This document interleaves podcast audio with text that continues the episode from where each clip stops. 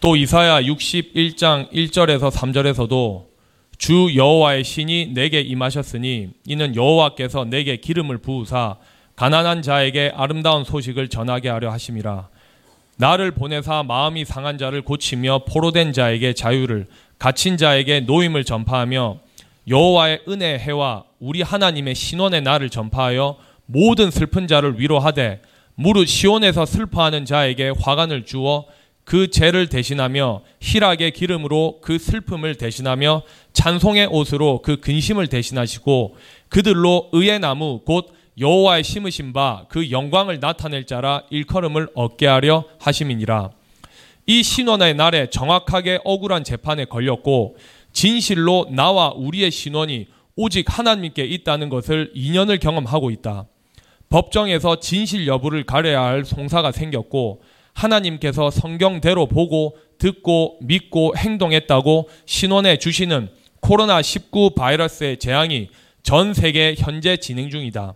이는 하나님께서 신원해 주시고 계신 증거다. 하지만 깨달아야 할 후욕하는 그들, 기독교인들은 아무 깨달음이 없고 재앙은 계속되고 있다. 이는 이사야 49장 4절에 라고 하신 말씀이 현재 사실이 되어 성취되고 있는 증거다. 순교자들이 말한 신원에 대한 질문에 하나님께서 정하신 신원의 날이 되어 현재 이루어지고 있는 것이다. 전 세상 사람들은 몰라도 우리는 안다. 이는 이 본문에 예언된 주인공들이 나와 우리라는 명백한 증거다. 나의 보응이 나의 하나님께 있느니라. 보응이란 되돌려 주다라는 뜻으로 선악의 행위에 따라 받게 되는 복과 화를 뜻한다. 또는 되갚음을 말한다. 보응의 주체는 창조주 하나님이시다. 하나님은 각 사람의 그 행한 대로 갚으시는 분이시다. 이러한 측면에서 보응은 선악 간에 불문하고 하나님의 거룩하고 엄준한 심판을 뜻한다. 한편 보응은 그 즉시 이루어지기도 하고 몇 대에 걸쳐서 실행되기도 하며 이 세상에 있는 동안 성취되기도 한다. 그러나 궁극적으로는 하나님께서 정하신 보응의 날, 곧 심판의 날에 그 일이 완전히 이루어진다. 그 날이 바로 지금 이 세대다. 증명한다. 호세아 9장 7절에 형벌의 날이 이르렀고 보응의 날이 임한 것을 이스라엘이 알지라. 선지자가 어리석었고 신에 감동한 자가 미쳤나. 이는 내 제약이 많고 내 원한이 크민이라. 신약에서도 고린도 후서 5장 10절에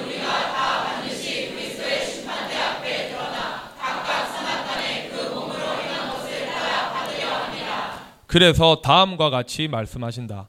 아모스 3장 1절에서 2절. 이스라엘 자손들아 여호와께서 너희를 쳐서 이르시는 이 말씀을 들으라. 애굽 땅에서 인도하여 올리신 온 족속을 쳐서 이르시기를 내가 땅의 모든 족속 중에 너희만 하라. 그러므로 내가 너희 모든 죄악을 너희에게 보응하리라 하셨다. 이 말씀은 모세 당시 이스라엘 자손들만이 아니고 지금 이 세대 우리에 대한 예언이다. 땅의 모든 족속 중에 우리만 알았다고 하신다. 사실이었다. 그래서 절대 폐역은 안 된다. 특히 새 언약은 창세 일에 처음 있는 온전한 새 일이다. 이 언약을 받으면서 안 믿고 폐역하는 것은 절대 안 된다. 이 보응은 영원히 끝나는 죽음이다. 저 유대인들이 있는 전 세계 나라에서 저 나라만큼 하나님께 징벌받은 나라가 어디 있을까? 600만 명이 산채로 가스실에 들어가서 죽임을 당하고 이는 지금 이 세대 우리들에게 교훈이다. 그래서 수없이 말한 것이다. 이해가 안 되는 언행을 내가 할지라도 믿어주고 기다려 달라고 했고 낙토는 건드리지 말라고 했으며 낙토에 가서 의인과 악인이 결판 난다고도 말했고 모든 민족에게 미움을 받아야 한다고도 수없이 말했다. 13절 15절에서도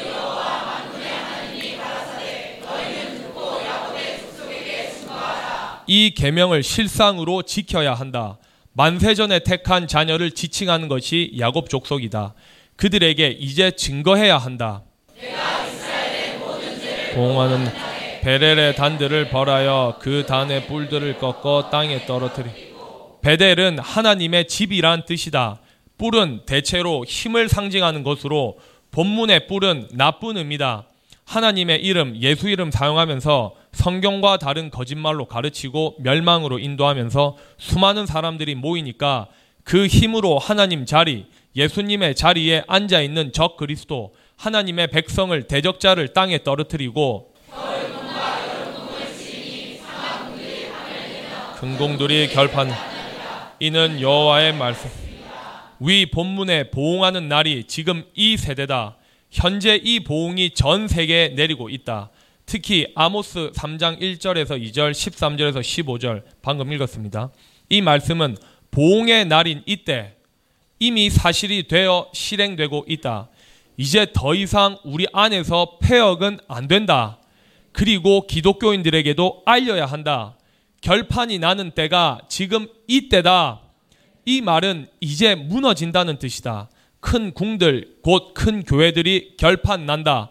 여기서 경고를 해야겠다. 보응에 대해서 전 성경을 넓이로 가보자. 출애굽기 32장 33절에서 35절.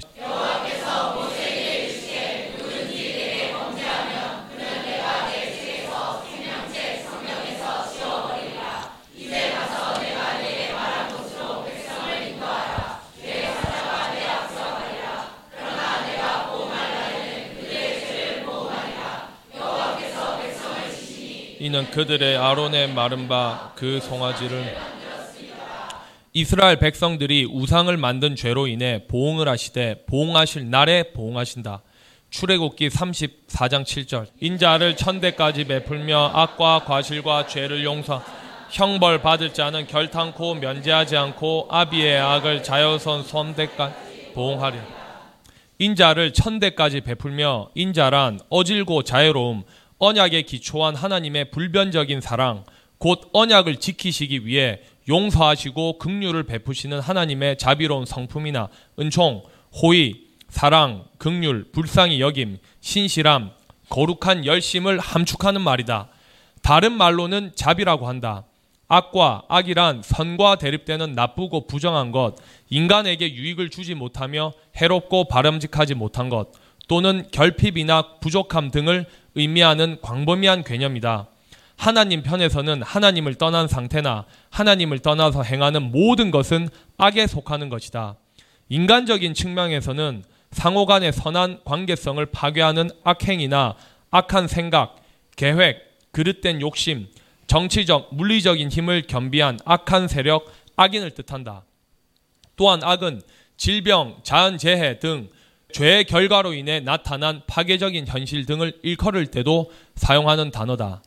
악을 여러 부분, 여러 모양으로 표현하면 화, 해, 악독, 죄악, 사악, 악의, 악한, 나쁜, 해로운, 악의적인, 불행한, 슬픈, 못쓰게 하다, 타락시키다, 고통을 받다, 황폐하게 만들다, 죄의 형벌, 공허한 것, 거짓이나 불법, 역경, 사악하게 행동하다, 부패하다, 썩다, 무가치한 이라고 번역한다. 여기서 악과 죄의 관계성을 말하면 악은 죄와 관계가 있으나 동일한 개념으로 볼 수 없다.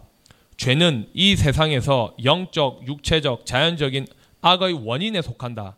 따라서 죄의 문제 해결은 곧 악의 근절을 의미한다. 곧 악에서 해방을 뜻한다. 하나님께서는 당신이 창조하신 인간의 근본을 너무 잘 아시는 하나님이시다. 악을 영원히 근절하기 위해서 죄를 지을 수 없는 환경을 예비하시고 죄의 뿌리인 원수의 정체를 밝히 드러내시고 대체 육체를 통해 뿌리채 뽑아버리고 영원히 죄에서 자유하게 하시는 하나님이시다. 또한 죄는 의와 대립되는 개념이지만 악은 죄를 포함한 좀 더 포괄적인 개념이다. 즉 죄는 주로 하나님 앞에서의 인간의 책임에 관계되는 내용을 가지지만 악은 그 죄를 포함할 뿐 아니라 더 나아가 인간의 무익함이나 인간을 못쓰게 하고 타락시키며 해롭게 하는 모든 행위, 역경, 재난, 고통, 슬픔, 불행, 죽음 등 인성을 파괴시키며 하나님의 형상으로서의 존엄을 망각하게 만들고 인간에게 절망을 가져오는 모든 구체적이고 현실적인 원인들을 가리킨다. 따라서 악의 근절은 뿌리인 죄를 짓게 만드는 원수로 생각을 통해서 들어오는 귀신을 영원히 내쫓아야 한다. 이는 온 세상에 다른 어떤 것으로도 안 된다. 오직 살아계신 하나님의 말씀 곧 새 언약으로만 가능하다. 이는 창세 일의 모든 역사가 증명해 준다. 이렇게 새 언약을 받을 때도 이미 만세 전에 하나님께서 택하여 두신 자녀들 백성들이어야 한다. 가인, 에서 족 속은 안 된다. 그들은 대체 육체들이기 때문이다. 절대 안 된다. 13년째 증명된 사실이다. 그래서 말씀을 받을 때 본인 자유의지가 반응해야 한다. 사람 편에서는 말씀을 받을 때가 너무 중요하다. 이렇게 될 때 하나님께서 은혜를 주신다. 다른 모양으로 말하면 하나님께서 모든 환경 은혜를 다 주셔도 자신이 반응하지 않으면 안 된다는 것이다. 누가 의인인지 악인인지에 대한 결판은 새 언약인 영원한 복음 앞에서 밝혀진다. 절대 다른 세대가 아니다. 지금 이 세대다. 인자를 천대까지 베풀며 악과 과실과 과실이란 실수, 잘못, 범죄 등 진리에서 벗어난 모든 행실을 말한다. 깨뜨리다는 의미에서 법규, 규율, 계명 등을 어기는 잘못된 언행을 뜻하며 다른 말로 표현하면 저버리다, 배반하다로 말한다. 이러한 과실에 대해서 반드시 알아야 할 하나님 아버지의 계명이 있다. 너희 과실을 용서하시고 너희가 사람의 과실을 용서하시고 너희 아버지께서도 너희 과실을 용서하시고 이렇게 말씀하시는 이유는 모두 여러분 자신을 위해서다. 인간을 인간답지 못하게 만드는 귀신은 다른 사람을 죽이기 전에 자신부터 죽인다. 이 원수는 전부 남의 탓, 변명, 오해, 곡해, 거짓말로 상대를 향하고 있기 때문에 해결책이 없다. 후욕하는 그들을 보며 너무도 분명하게 귀신의 정체를 보게 하시고 알게 하셨다. 왜 마귀를 뱀이라고 하셨는지도 보았다. 위 계명을 지키지 않으면 절대 해결책이 없다. 하나님께서는 인자를 천대까지 베풀며 악과 과실과 죄를 종교적인 범죄나 법률, 사회적인 규범, 질서의 위반을 통틀어 일컫는 말이다. 하나님과의 분리된 상태 자체를 죄로 규정한다. 동시에 하나님이 없는 자의 부패한 본성과 그 본성을 잡고 있는 귀신의 영향력, 그리고 하나님의 뜻과 명령을 개혁하는 모든 악한 행위를 죄로 규정하고 있다. 다른 모양으로 말하면 불의, 불법, 허물, 죄가라고도 한다. 하나님은 선하신 분으로서 이런 하나님을 떠나는 것이 죄다. 하나님의 존재나 권위를 인정하지 않을 뿐 아니라 죄는 본질적으로 파괴적인 성격을 지니고 있다. 이를 증명하면 시편 34편 21절에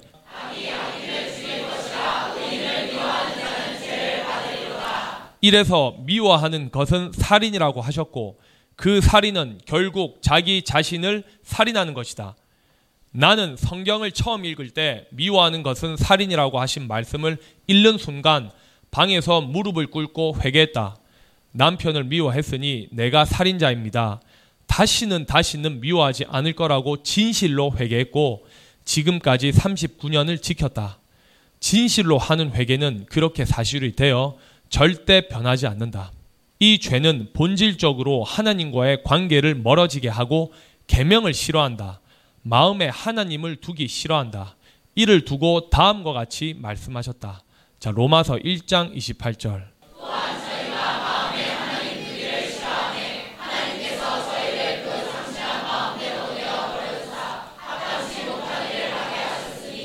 상상 속에 있는 사람은 자신이 가만히 있으면 하나님께서 자신의 마음을 바꿔 주시는 줄 안다. 지 마음대로 생각해 버린다. 말씀이 하나님이시기에 말씀을 안 들으면 하나님을 모른다. 들을 때 반드시 자신이 사모하고 생각을 다스리고 귀를 기울여 들어야 한다. 아무 감각이 없는 자리에 앉아만 있는 것은 귀신이 떠나지 않는다. 귀신은 먼저 사람의 생각을 잡고 하나님의 말씀 받는 것을 방해한다. 책을 읽어도 눈만, 입만 읽는 것은 남는 것이 없다. 생각을 집중해서 받아야 인지가 된다. 공부를 잘하는 학생은 가르침에 집중한다. 귀신은 인간의 생각을 지배하여 자신의 종으로 삼아 죄를 짓게 만든다. 이렇게 생각을 통해 방해하고 죄를 지어 더럽히고 완고하고 강팍하게 만들어서 결국 죽게 만든다. 그래서 다음과 같이 말씀하셨다. 로마서 8장 6절에서 7절.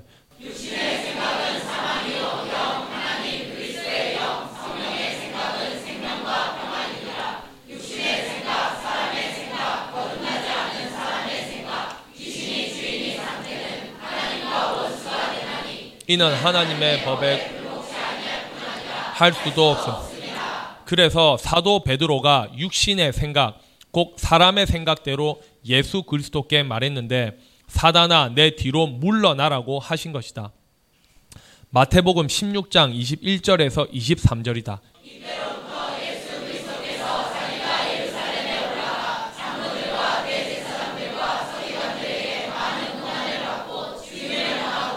제3일에 살아나야 할 것을 제자들에게 비로소 가시니 베드로가 예수를 붙잡고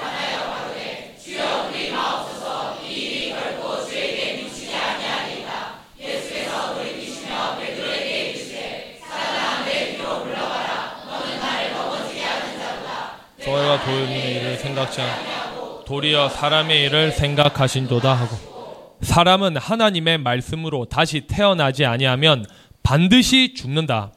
로마서 3장 23절에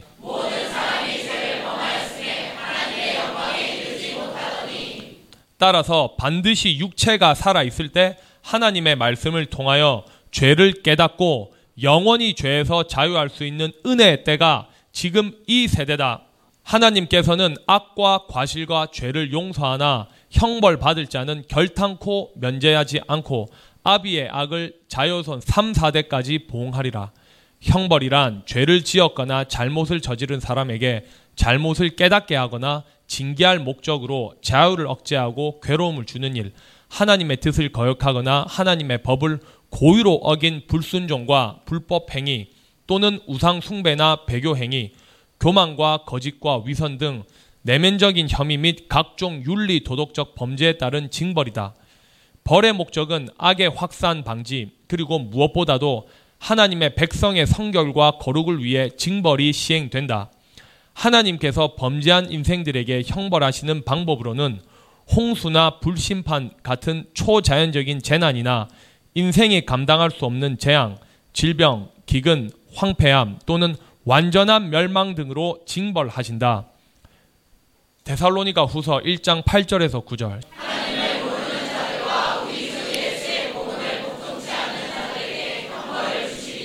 이런 자들이 주여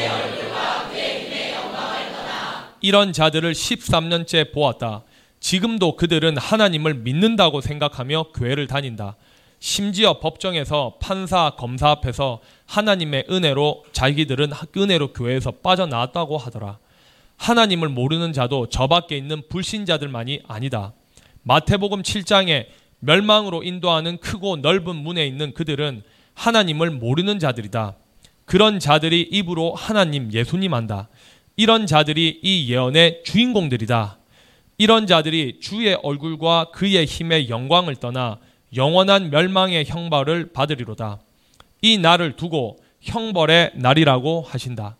미가서 7장 1절에서 6절.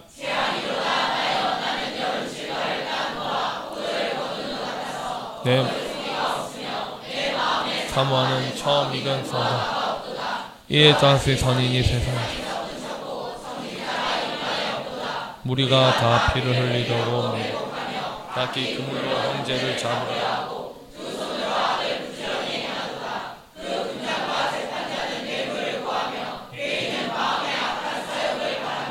서로 연락을 취하니 그들은 가장 선한 자라도 가시고 가장 정직한 자라도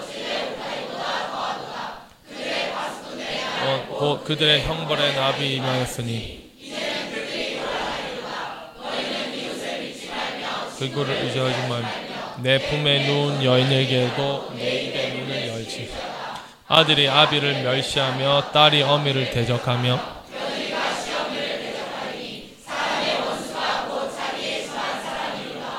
파수꾼들 곧 교회 지도자들, 종교 지도자들을 형벌하시는 날이다.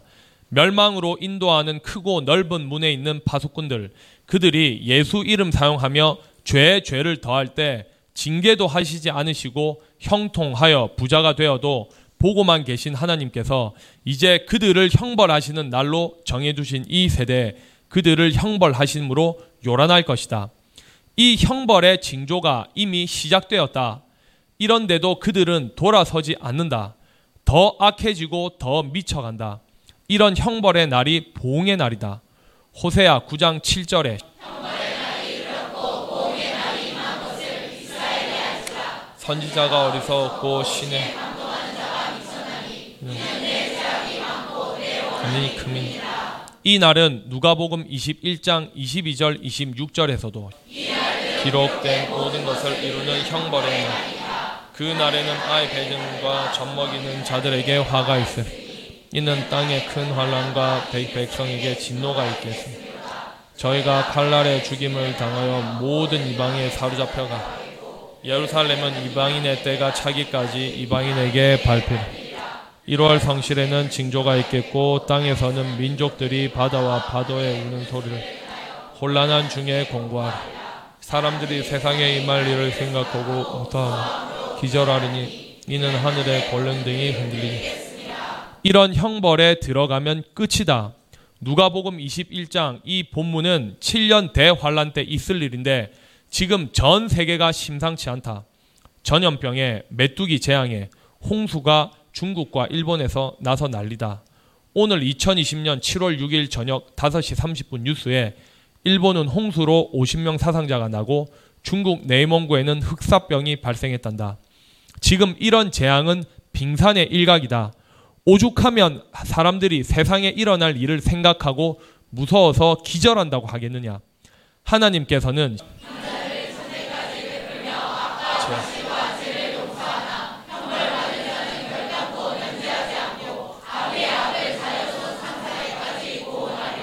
출애굽기 34장 7절만 기록하신 것이 아니고 민수기 14장 18절에서도 기록해 두셨다. 여호와기를 더디하고 인자가 많아 죄악과 과실을 사 형벌 받을 자는 결탄코 결탄코란 딱 잘라 말해서가 절대로 흔히 결탄코 뒤에는 부정적인 말이 뒤따른다. 아비의 죄악을 이 형벌을 돌이키는 길은 오직 우리의 걸어온 새 언약인 영원한 복음으로 돌이키는 길밖에 없다. 반대로 이 길을 회방하거나 조롱하는 자는 결탄코 형벌을 면하지 못한다. 증명한다. 잠언 17장 5절에 조롱하는 자는 이를 지으신 주를 멸시하는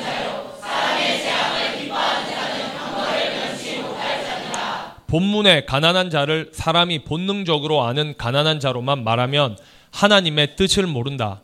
반드시 성경에 기록된 말씀을 해석할 때는 성경에 기록된 말씀으로 해석을 해야 한다.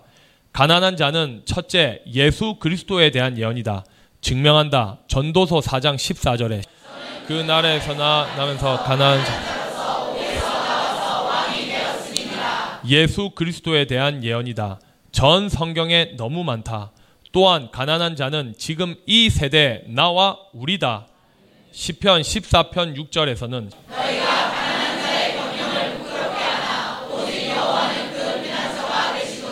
이 본문은 예수 그리스도에 대한 예언도 맞고 지금 우리에 대한 예언이다.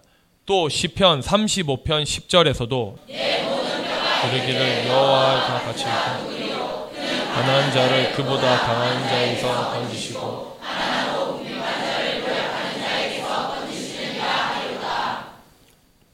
이 예언은 현재 실상이 되어 실행되고 있다. 우리 모두에 대한 예언이다. 마태복음 5장 3절에 심령이 가난한 자는 복인 천국이 저희 것이에 해당하는 가난한 자가 반드시 잠언 17장 5절에 가난한 자다. 심령 곧 영혼 마음이라는 뜻이다. 이 마음의 주인이 귀신인 사람은 절대 잠언 17장 5절에 가난한 자가 될 수 없다. 가난한 자의 핵심은 영혼, 심령이 깨끗한 자, 정결한 자를 뜻한다. 천국 상속자의 근본이다. 심령은 인간의 모든 정신적인 작용이 일어나는 곳이다. 곧 하나님을 인식하고 충성을 다짐하는 곳이다. 그래서 예수 그리스도께서 다음과 같이 말씀하셨다.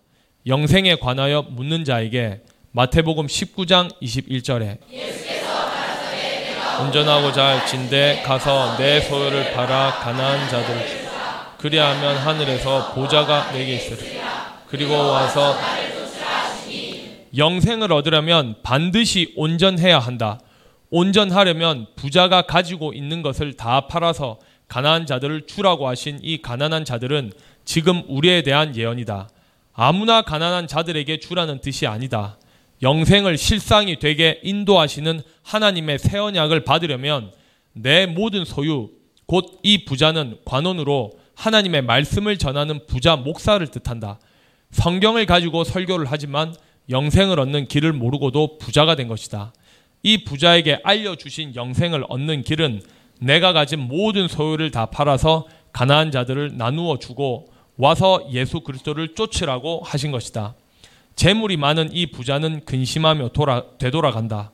재물이 없는 가난한 자였으면 아들의 말씀을 따랐을 텐데 지금 이때 영생에 대한 비밀이 열릴 때 실상이 되는 예언이었다. 이 말씀을 들은 당시 제자들도 심히 놀라서 그런즉 누가 구원을 얻겠느냐고 의문하신 것이다. 당시도 이러했는데 지금 이 세대는 돈이면 무엇이든지 못할 것이 없다고 하는 사람들인데 누가 이 말씀에 순종을 할까? 우리만 해도 보아라. 부자가 어디 있느냐? 모두 가난해서 가난한 나라 하나님께서 예비하신 땅에 이주한 것이다. 지금 이 본문은 마가복음 10장 21절에서도 누가복음 18장 22절에서도 동일하게 예언되어 있다. 또한 이 말씀들은 당시가 아닌 지금 이 세대 전대미문의 새 언약을 할 때 사실이 되어 성취되는 예언이었다. 그래서 다음과 같이 계명을 주신 것이다. 누가복음 18장 27절에서 30절.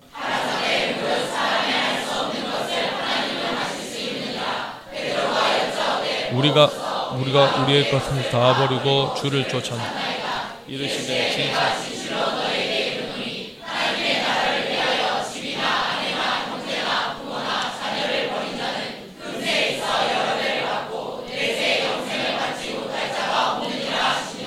같은 말씀을 마가복음 10장 26절 30절에서도 심히 놀라 서로 말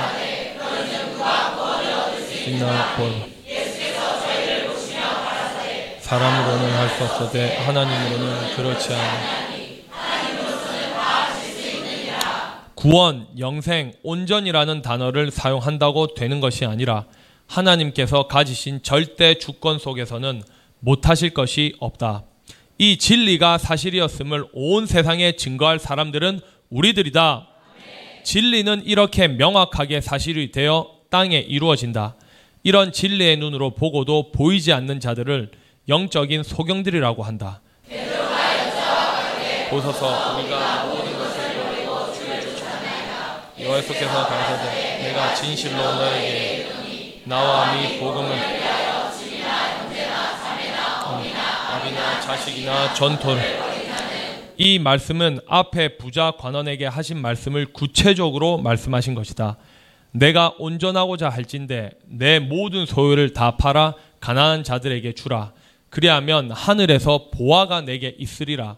그리고 와서 나를 쫓으라고 하신 말씀을 구체적으로 세미하게 말씀하신 것이다. 다른 말로 표현하면 한 몫의 삶을 다 무효하라고 하신 것이다. 또 다른 말로 표현하면 영적인 잠에서 깨어서 실상이 되라는 것이다. 또 다른 말로는 하나님이 지시하시는 곳으로 떠나라는 것이다. 이 말씀은 절대 당시에 성취되는 것이 아니고 온전해질 때인 지금 이때 사실이 되는 것이다. 천주 교인들이 기독교인들이 하나님 나라에 들어가기 위해서 일생 신앙생활 한다. 하나님 나라에 들어가는 것은 다른 말로 하면 천국 영생이라고들 한다. 그런데 천국 꼭 하나님 나라에 들어가려면 어떻게 해야 하는지 곧 영생을 얻으려면 어떻게 해야 하는지 물었고 그 물음에 대해서는 하나님의 아들 예수 곧 자신들의 혀에서 일생 오직 예수 오직 예수로 천국 간다고 교인들에게 전해놓고 왜 이런 말씀은 지켜 실행하지 않을까? 영생이라는 말만 해도 경기를 일으키고 별의별 미친 소리를 다하는 그들은 누구냐?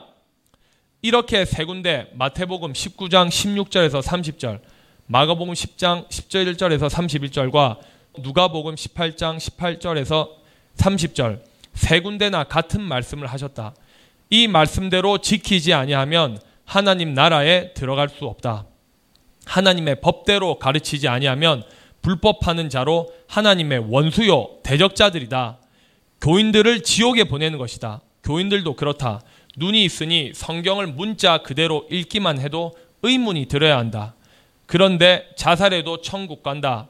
길에서 나는 죄인입니다. 예수님이 구세주가 되어 주십시오. 예수 이름으로 기도합니다. 아멘 하고 따라 기도하면 이미 구원받았다고 사기치고 공갈한다. 구약에 있는 것도 아니고 신학 성경에 기록되었고 예수께서 직접 하신 말씀이다. 지켜도 되고 안 지켜도 되는 것이 아니다. 어떻게 이렇게 새빨간 거짓말들을 하는지 어찌 말로 다 하겠나.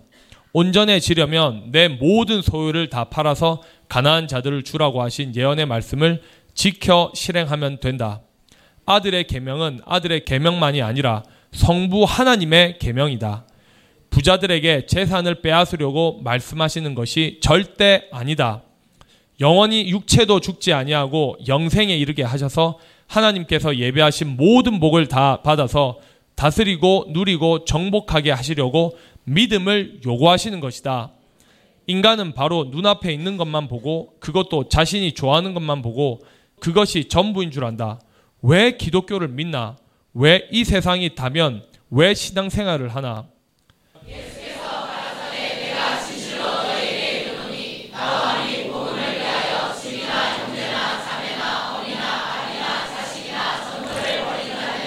전토는 국토의 전체, 온 나라 안, 논밭, 전답을 말한다. 곧 한 몫의 삶을 살고 있는 나라에서 떠나가는 것이다. 전 세계 기독교인들이 다 아는 믿음의 조상 아브라함에게 가장 먼저 주신 계명이 바로 이와 같다. 창세기 12장 1절에서 3절.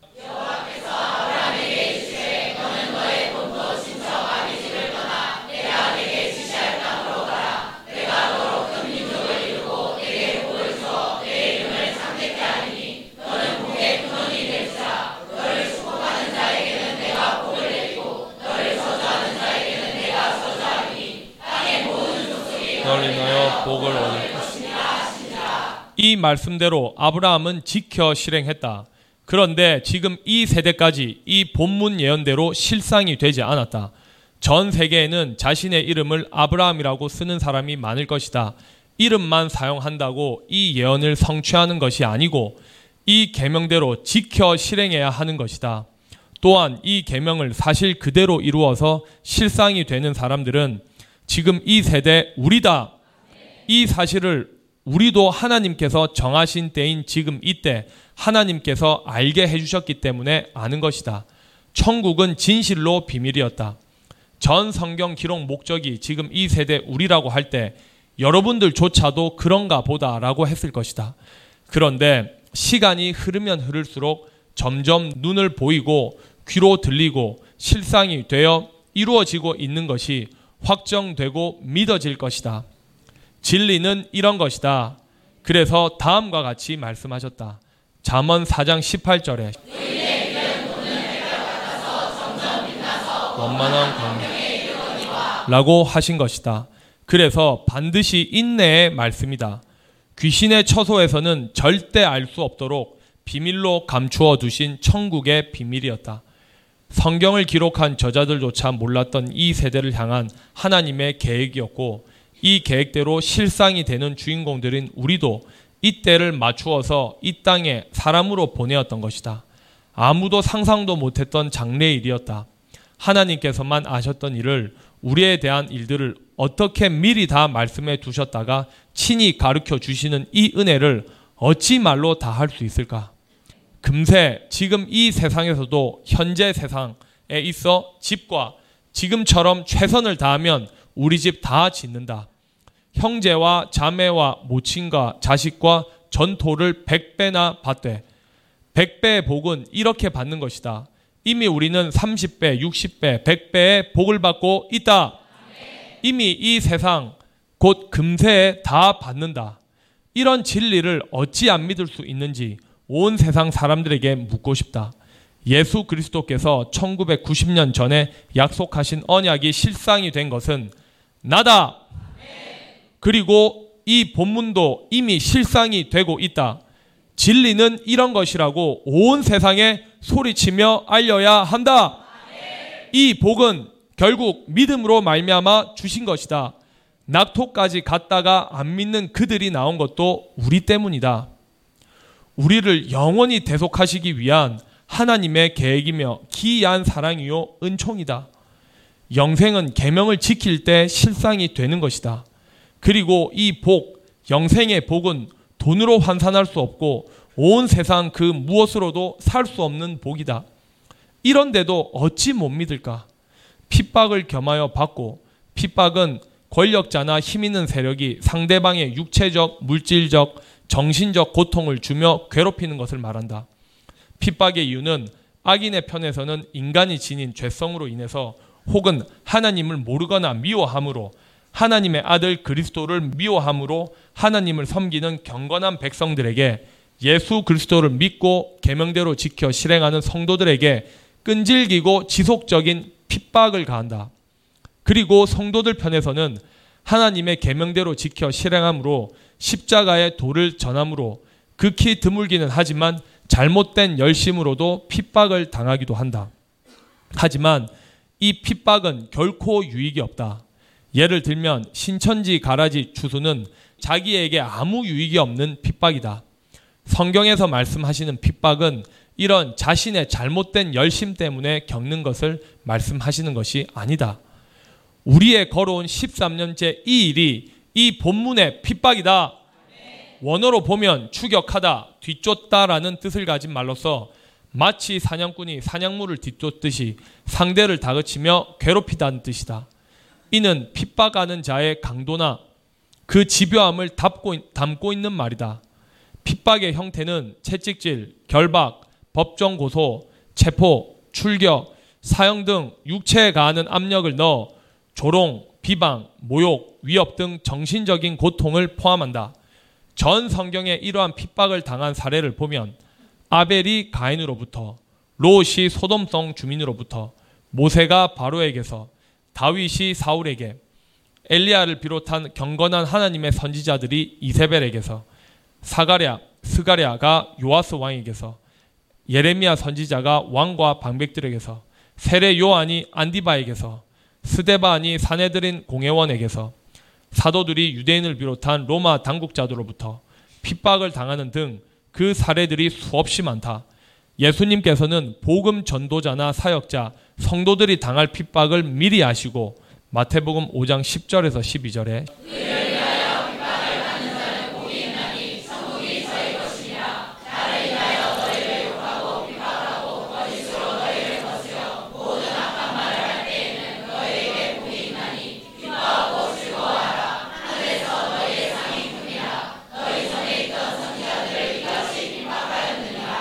고 예언해 두셨다.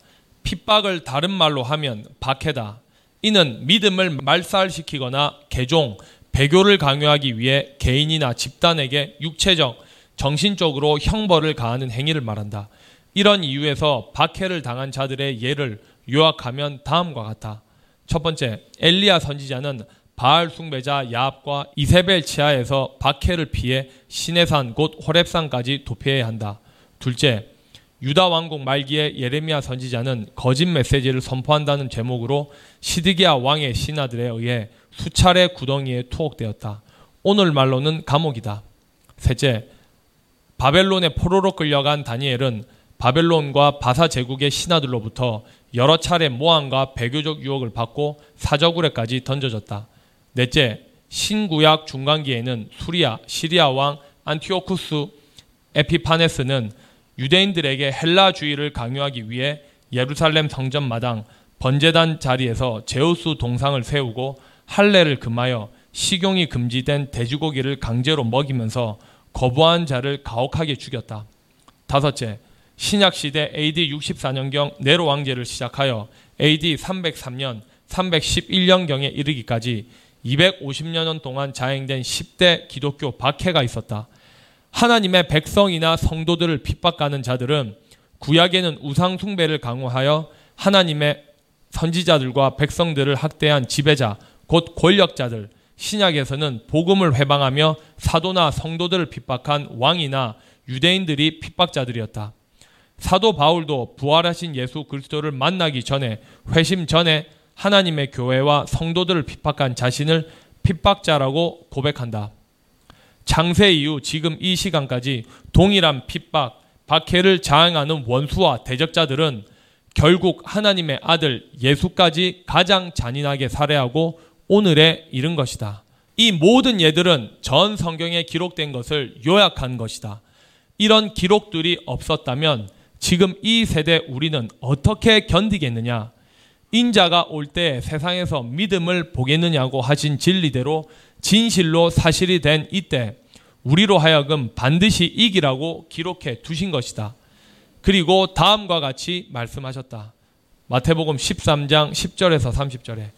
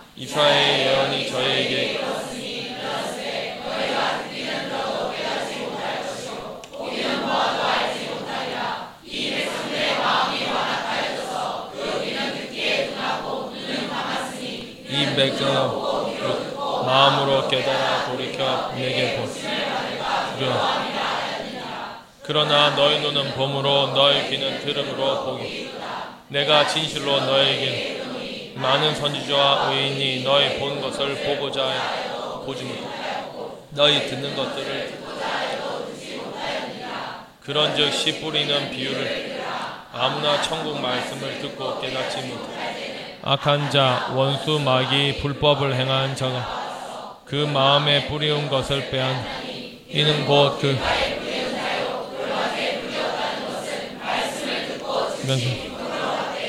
그 선생 말씀을 인하여 환란이나 핍박 그래서 반드시 사건이 나보면 의인인지 악인인지 밝혀진다.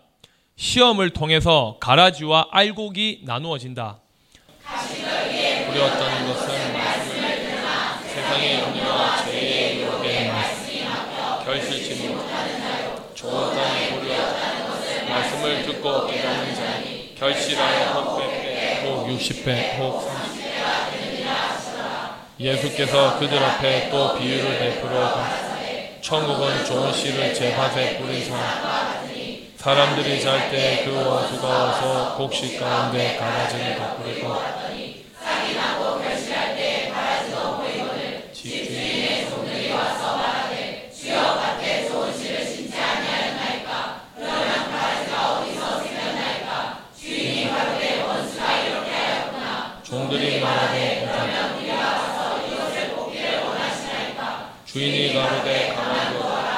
가라지를 뽑다가 곡식까지 뽑을까 영냐 둘다 주소 때까지 함께 자라게 주소 때 내가 세리들에게 말하기를 신천지가 그래서 먼저 일어나서 가라지 추수를 한 것이다.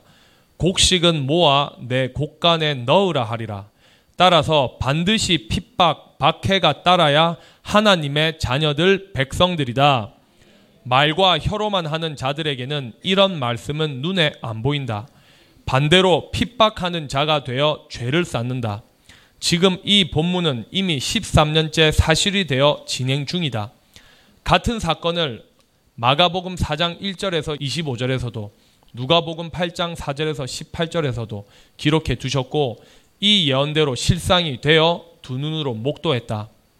사람이 보기에는 핍박이지만 하나님 편에서 보면 우리를 위한 모략이다. 영원히 대속하시기 위한 하나님의 뜻이다. 그래서 이기는 자는 이기는 자는 하나님의 성전의 기둥이 되어 영원히 다시는 나가지 않는다고 하신 것이다. 천국의 상속자들은 반드시 이긴다. 또한 반드시 핍박이 따른다.